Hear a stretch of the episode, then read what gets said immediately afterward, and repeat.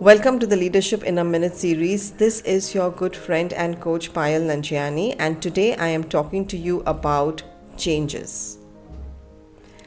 As we progress into the year, a lot of people want to bring about changes in their relationships, in their address, in their job, in their work.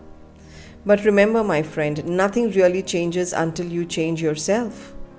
What if we put more attention on our growth, change, and transformation and less attention on trying to fix those fix and change and alter the other people and circumstances around us by letting go of our of our desire to fix and change everyone and everything around us, we give ourselves the power and the space to focus our attention on the true source of our happiness, success, and fulfillment, which is ourself. I truly believe that if we begin to begin with ourselves and we do things that we need to do and become the best person we can, we have a much better chance of changing the world for better.